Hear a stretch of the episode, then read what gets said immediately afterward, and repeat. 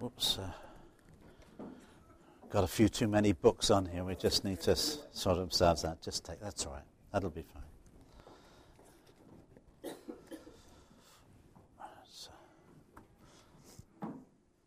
It's better I can see you if I move that. Uh.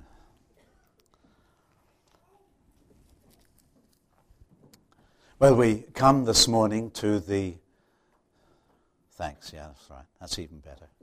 Uh, we come this morning to the uh, fourth look at this letter of Paul to the Christians at Philippi. Remember, he founded the church at Philippi, and he's written this letter, and uh, we have it now in four chapters. Of course, he didn't write it in four chapters, but uh, what we're trying to do is to have something of an overview. So I'm not going to try and talk about everything in this chapter this morning. And if you think I've left something out that you want to talk about, or if you think I haven't dealt with it very well, you're very welcome to come and talk afterwards. But uh, although we're going to pick out one or two things, there is, uh, I think, there is a thread uh, in the things that I'm going to pick out this morning. And that thread, and you can see if you can agree at the end, that thread is attitude. Attitude. Perhaps I should say also that this chapter is, will not teach us how to be a Christian. It will teach us how we should live as a Christian. But by attempting these things, we won't become a Christian. He deals with that in another place. But uh, there is a pattern for us to adopt this morning. First of all, he talks, uh, first topic I want to bring up is the one about Christian relationships. Two women in the church in Philippi are at loggerheads. And this is not some temporary, passing thing. It's something which is very serious and serious enough to be mentioned in a letter which is to be read publicly. And he actually names the two ladies. He says, I plead with Euodia and I plead with Syntyche to agree with each other in the Lord. Yes, and I ask you, loyal yoke fellow, help these women who have contended at my side in the cause of the gospel, along with Clement and the rest of my fellow workers whose names are in the book of life. He calls them Euodia and Syntyche uh, we might call them Euodias and Syntyche, two women at loggerheads. We don't know why, whether this was some matter of principle that they saw, or whether it was something uh, more a matter of choice. I don't know. Was it something to do with their personalities? But it was very serious, and it would have been affecting the life of the whole church. Worse, they were former members of Paul's team. When Paul traveled around from place to place, he had a small team that traveled with him. But it would seem that uh, when he settled in a place for some months or even a couple of years, he gathered a few others around him as part of his team, and together they, they worked for the Lord in that place. And these two women had been part of his team and had rendered very valuable service. He said they'd labored side by side with me in the gospel. And we can imagine the distress that Paul feels about this. It happens, doesn't it? It happens in teams. It happens in churches. People come to be at loggerheads with one another. We're not perfect. Although we are Christians and we have the new life of God in us, we are not perfect, and uh, these things can rise. Difficulties, differences. The New Testament is very realistic. Sometimes offense is given by bad behavior. Sometimes it's given by mistake, in error. Might be a difference of personalities, but it's there and it causes ripples in the church, if not more. what are we to do? Paul says, I beseech you, Euodias, soon touchy, I beseech you, agree in the Lord. Hmm. He'd written earlier on in the letter something like this Make my joy complete by being like minded, having the same love, being one in spirit and purpose. Do nothing out of selfish ambition or vain conceit, but in humility consider the other better than yourselves. You might have to agree to differ, even, but be one in purpose. Get your attitude right. Be careful about ambition, selfish ambition. Be careful about pride. If you find yourself in a situation like this, look into your motivation, not the other person's motivation. You can't see that. Look into your own. Very important. Agree with each other in the Lord. What might that mean? Well, they, they both owe their forgiveness and their new life to the Lord, the very fact that they're a Christian. He is Lord of them both. And they both owe loyalty and obedience to this Lord, the one Lord. They're in the same family. The fact that they belong to the Lord means that they are both children of God and they are sisters, brothers, brother and sister in the Lord. They belong to the same family. How can you go on like this at loggerheads all the time? For the Lord's sake, for the sake of his kingdom, agree. Get on with one another. I beseech you agree in the Lord. These considerations outweigh everything else. Our relationship with the Lord and what we owe to Him outweighs every other consideration. And we should be at peace with one another. And uh, you notice Paul wants this dealt with. He doesn't just talk to the two ladies, he also writes to someone he calls true yoke fellow, possibly even Syzygos. Uh, we're not quite sure whether it's meant to be a name or not. But he calls him true yoke fellow. Help these two women in the Lord. You, do you have two friends that are at loggerheads? Do your best to help them. Draw their attention to where they belong, where their loyalties really are agree in the Lord. Discord and disunity in a local church dishonors the Lord and hinders God's blessing. That was one serious matter. And then we come uh, to something else that's already been mentioned today. He says, Rejoice in the Lord always. I will say it again, rejoice. And he's already said it twice in this letter. And if you were awake last week, uh, Roger spoke briefly about it. But it's something which is, is very important, and I think we need to return to it again this morning. It was important for Paul. And you notice in this letter that joy and rejoice and glad occur over and over again. Paul talks himself about rejoicing in the Lord, and uh, he uh, says he rejoices in the Philippians as well. And uh, he wants them to be rejoicing people. Now, he's saying something more than when you feel happy, rejoice in the Lord. He's not saying, well, um, the gospel is something to be happy about. It's very easy for us to pass over this, you see. But what he's saying is, rejoice in the Lord always. Now, this rejoicing is not something that we are, it's something that we do. We are happy. Mm-hmm. Sometimes we're unhappy. Sometimes we're even worried. But he says, rejoice in the Lord always. It's something that we choose to do, and we are never told in the New Testament, be happy all the time.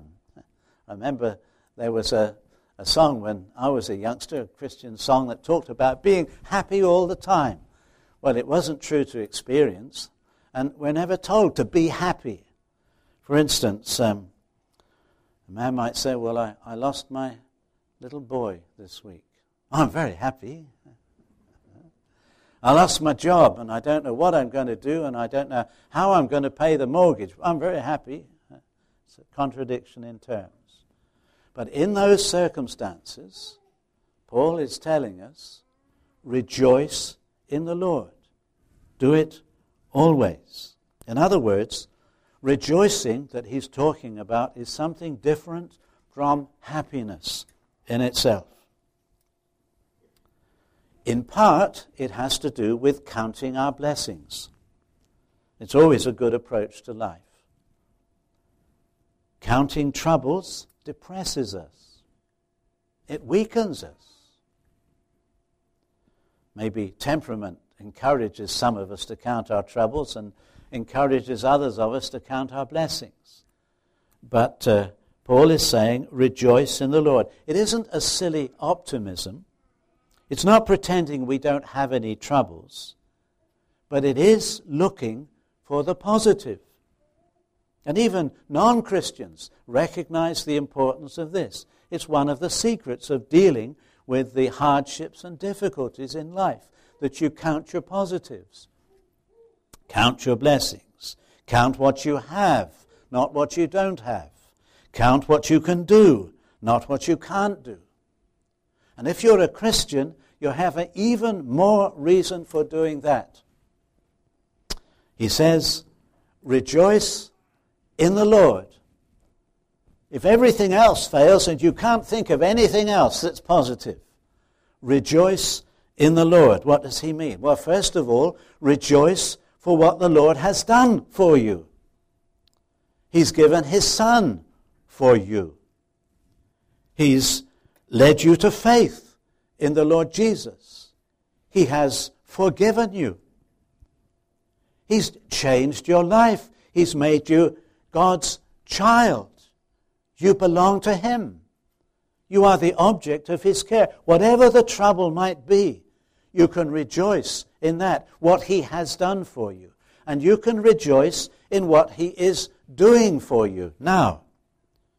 For instance, Paul talks about being satisfied in his circumstances. He says, I can do all things through him who strengthens me. And we can rejoice in the fact, not that God is going to take everything away from us that's difficult, but he will strengthen us and enable us to go on if we know his new life in us. He will do that. We also read that there is no testing too strong for us. It is never more than he can bear that he allows to come to us. Even more than that, when we are trusting him, he turns everything to our good, even the hard bits, the difficult bits, the bits we cannot understand. He works everything for our ultimate good. That's what he's doing in the present. So, so we, we hit a hard patch. So we don't know what God is doing. We feel like we want to despair. What would Paul tell us to do? He would say, Rejoice in the Lord, what he has done for you, and what he is doing now, and what he will do in the future. He spoke in the previous chapter about our citizenship being in heaven. The time will come when our citizenship will be made clear. He spoke about in the last chapter too that we shall be changed. And our bodies that we have now will be changed and will be made like His body. We're told in the New Testament that we have a glorious inheritance that can never spoil or fade and will never be taken away from us. We know that there will be no more tears and no more pain and no more sickness, no more worry, no more suffering, no more sin, no more persecution, no more disappointment, no more failure. All of these things we are promised. And whatever we are going through now, we know it's not going to last forever. God has a purpose for us, and God has an inheritance for us. And so, whatever else is happening, we can rejoice in the Lord and His care and His promise. So, Paul is saying to us choose to do it. He's not expecting us to find ourselves doing it by accident when we're in trouble. But he says, choose to do it. And I'll say it again choose to do it. Rejoice in the Lord. Paul did it. Remember in the first chapter, we were talking about the fact that he was chained in a Roman prisoner to a soldier. He had no privacy 24 hours in the day. Everything he did, everything he said, every person that came was always, he was always tied to a shoulder, soldier. Do you think that was a happy time? it was really very difficult. And he'd been in prison for several years already and he didn't know what was going to happen. And what does he say?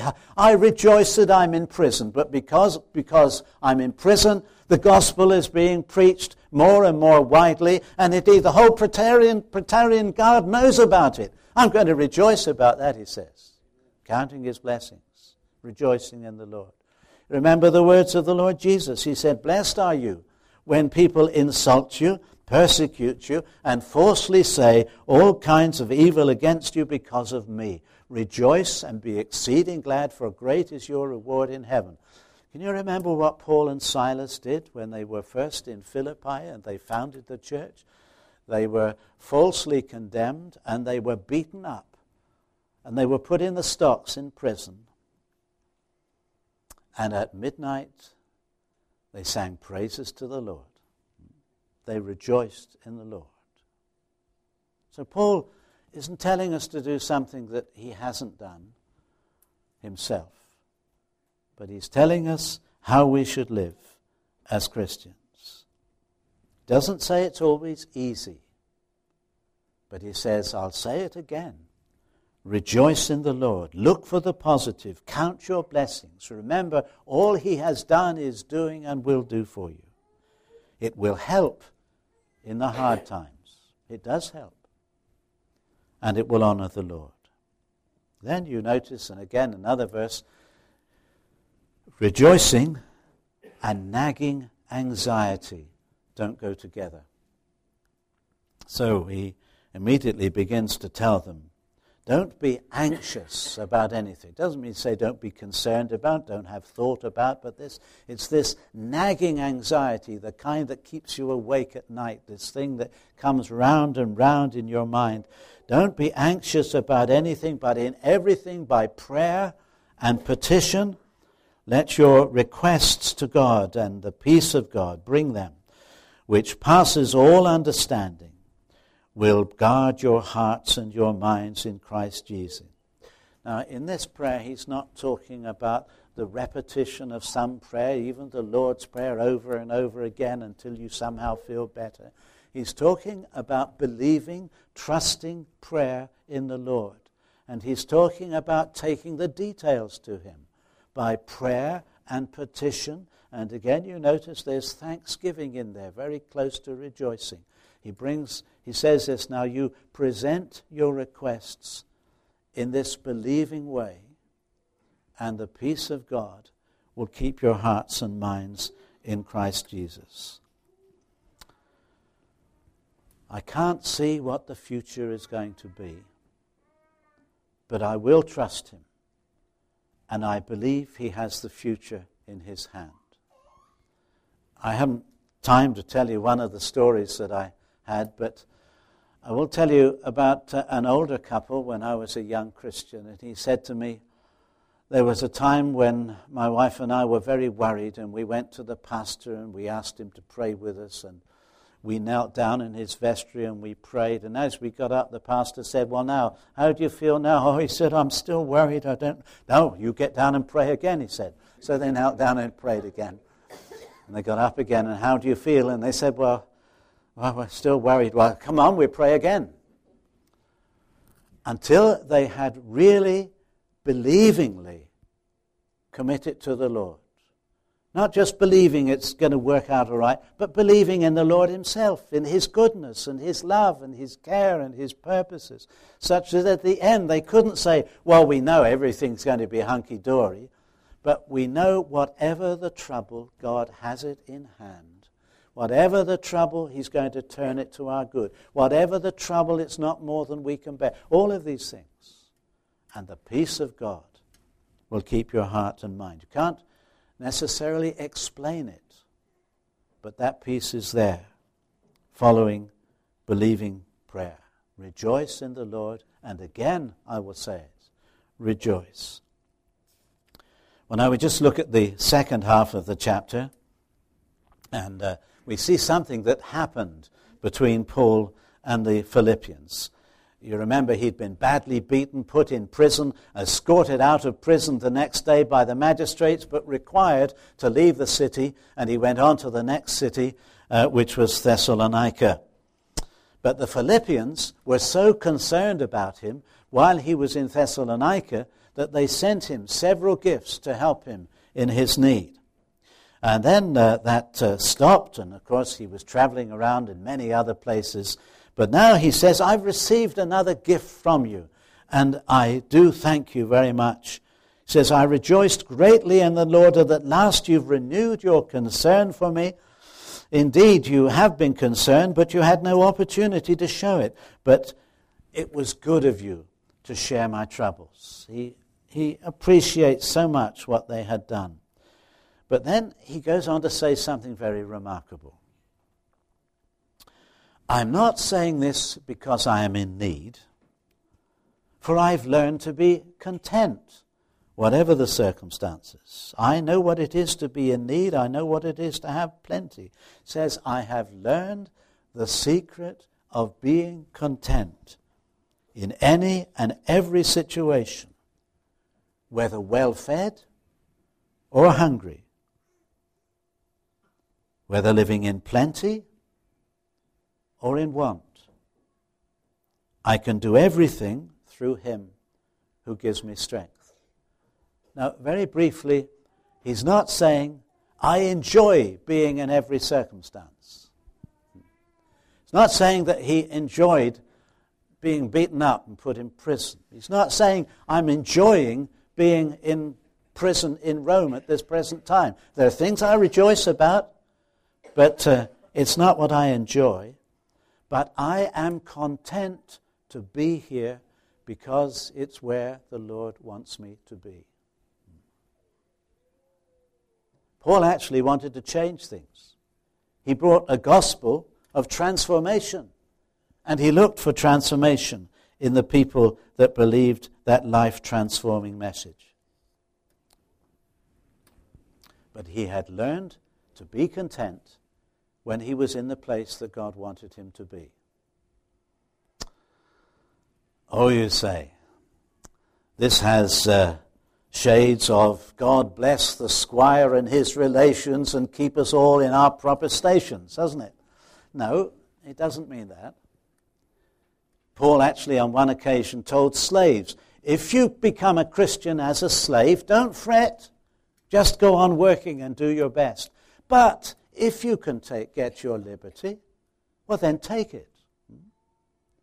And so this isn't to keep us in our proper station. If there's an opportunity to improve our circumstances, to change them, and so on, then we should take it. But we should do it in God's way. Remember, the Lord Jesus said, Seek first the kingdom of God and his righteousness. And all these other things, these material things that he'd been talking about, will be added to you. And uh, likewise, Paul, in another place, he talks about this constant desire for things, uh, called it covetousness, the desire to acquire, acquisition of more and more and more. And he contrasts that with Christian contentment. Christian life is not to be one of constant acquisition and desire for more and more.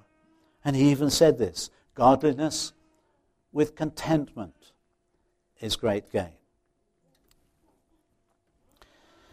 But then uh, we'll just finish now as we talk about uh, what they had done for Paul. Just look at this question of giving. He said, verse 18, The gifts you sent are a fragrant offering, an acceptable sacrifice, pleasing to God. In the Old Testament, as we know, there was a whole system and network of sacrifices. Sacrifices for sin, sacrifices enabling the people to approach God and worship God. And without these mandatory sacrifices, they should not expect prayer to be heard. They should not expect that they were worshiping God. They were mandatory. But in addition to that, there were voluntary sacrifices.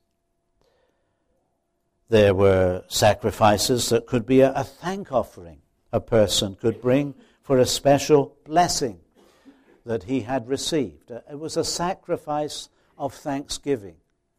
There were sacrifices of a desire to worship, not mandated, they were brought out of a love for God. There were sacrifices called a, a fellowship offering or a peace offering, would have been the kind of offering that um, uh, the uh, mother and father of uh, Samuel brought when they came up to the temple, a peace offering. And uh, these are described in Leviticus as a aroma pleasing to God, a sacrifice, an aroma pleasing to God. Now, the New Testament knows nothing at all of altars and animal sacrifices. In fact, a, a person coming only to the New Testament might puzzle when he finds today some churches that have altars in them. Those old mandatory sacrifices in the Old Testament, they were all fulfilled in the Lord Jesus when he died upon the cross. And there's nothing in the New Testament about any reenactment of the death of Jesus at a time of communion. That sacrifice that Jesus offered was once for all. But we are told to offer spiritual sacrifices, which are the equivalent, as we look at them, they are the equivalent of the voluntary sacrifices of the Old Testament. Hence, you can see Paul, uh, the way he's talking in this letter. For instance, we're told to offer ourselves as living sacrifices. Nothing to do with a, a literal altar or a literal animal, but we are to offer ourselves as living sacrifices. And when Paul was writing to the Corinthians, he wrote about the Philippians and the Thessalonians, and he said they were exceedingly generous. First of all, they gave their own selves to the Lord, living sacrifices.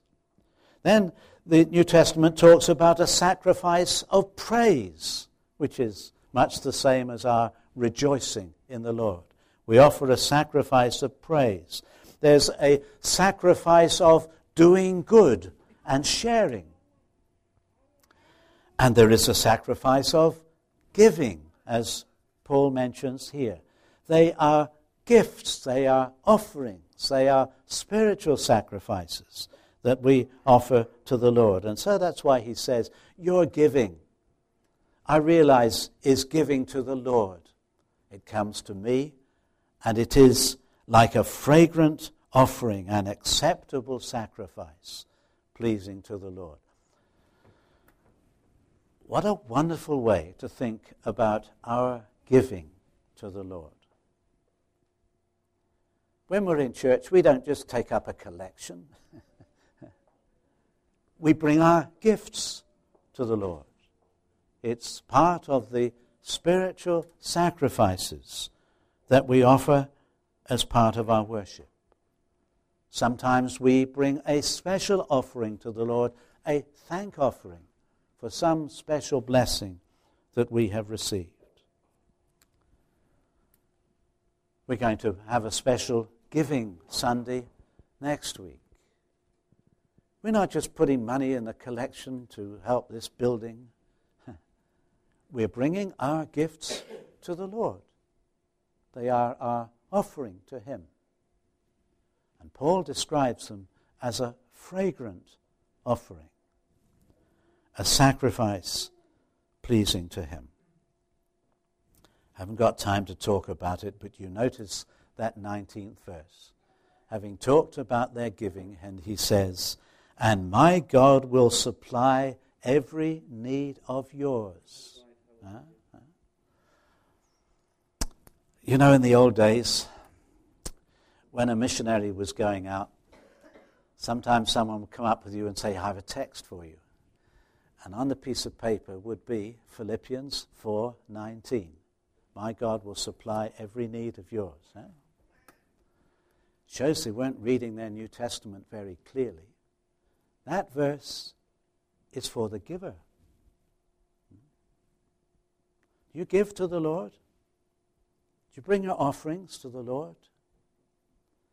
Paul is saying, and my God will supply every need of yours, you the giver, according to his riches in glory in Christ Jesus. Well, time's gone. Can you see the thread? Well, we've been talking about attitude in our giving. We've been talking about an attitude to our circumstances.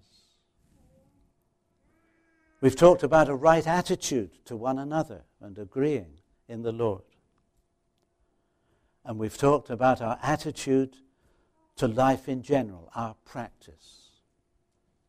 Rejoice in the Lord. Paul was a great man.